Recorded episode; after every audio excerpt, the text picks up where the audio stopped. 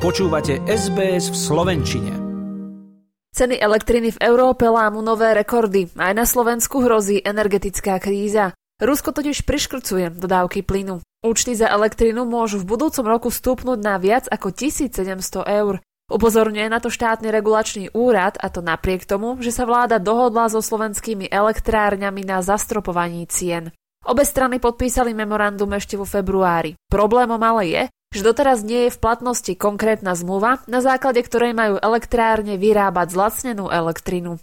Ministerstvo hospodárstva tvrdí, že zmluva je na stole, no ešte sa čaká na súhlas Bruselu. Štát dodávateľom elektriny odkazuje, že majú ostať pokojní, že sa k lacnejšej elektrine dostanú. Brusel by mal zmluvu schváliť najneskôr v novembri. Ministerstvo hospodárstva nepripúšťa, že by ju komisia zmietla zo stola. Ak Európa v dohľadnom čase nevyrieši energetickú krízu a nepomôže ani zastropovanie cien či reforma trhu, pre sú ešte ďalšie dve možnosti, už radikálnejšie.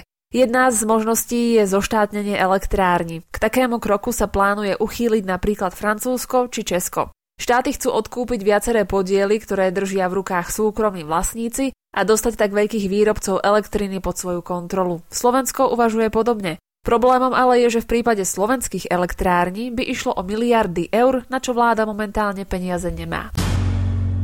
Ministri SAS podali demisiu. Strana ohlásila odchod do opozície. Mená ich náhradníkov zatiaľ stále nie sú známe. V pondelok 5.9. sa svoje funkcie vzdali minister školstva Branislav Gröling, ministerka spravodlivosti Mária Kolíková a tiež minister zahraničných vecí Ivan Korčok. Podľa Sulíka predstavitelia hnutia Oľano hazardujú s krajinou už od vypuknutia prvej vlny koronavírusu. Premiér oznámil vstup do menšinovej vlády. O menách nástupcov odchádzajúcich ministrov plánuje najprv informovať prezidentku Zuzanu Čaputovú a až potom ich predstaví verejnosti. Spor v koalícii trvá už niekoľko týždňov. SAS žiadala odchod ministra financií Igora Matoviča z vlády. Hnutie Oľano to však odmietlo.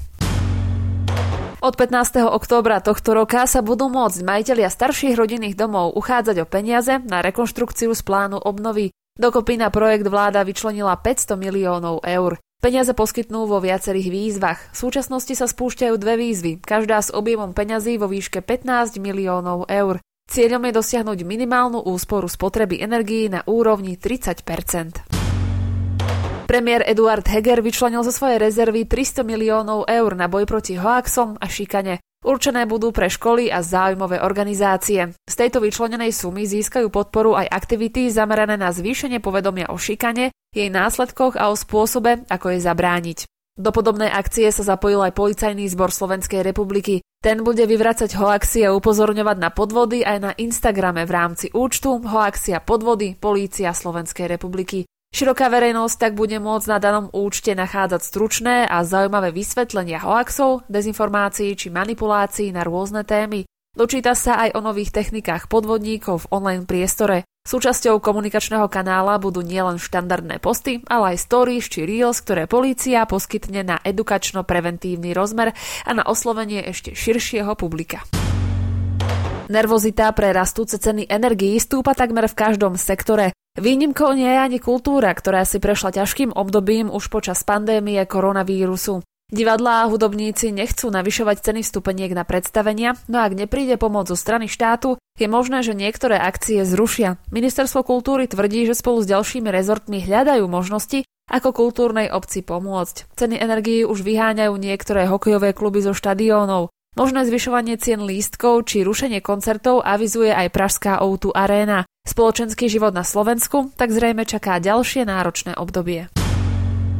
Skalnaté pleso vo Vysokých Tatrách sa mení na kaluž. Za normálnych okolností máva hĺbku aj 4 metre.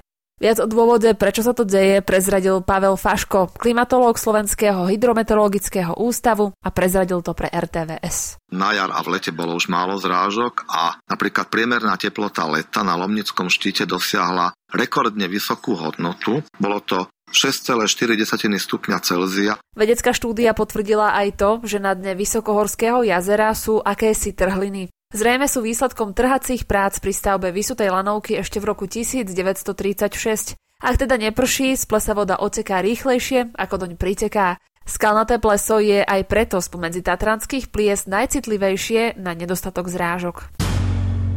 Slovenský zväz ľadového hokeja nezakázal reprezentovať hráčom, ktorí pôsobia v Rusku a kontinentálnej hokejovej lige. Rozhodol o tom štvrtkový výkonný výbor. Výbor uviedol, že už podľa nich hráči, ktorí aktuálne hrajú v Rusku, neporušujú medzinárodné dohody ani zákony. Chcú sa teda opierať o olympijskú chartu, podľa ktorej má byť šport nástrojom spájania. Chcete počuť viac relácií ako táto? Počúvajte cez Apple Podcast, Google Podcast, Spotify alebo kdekoľvek získajte svoj podcast.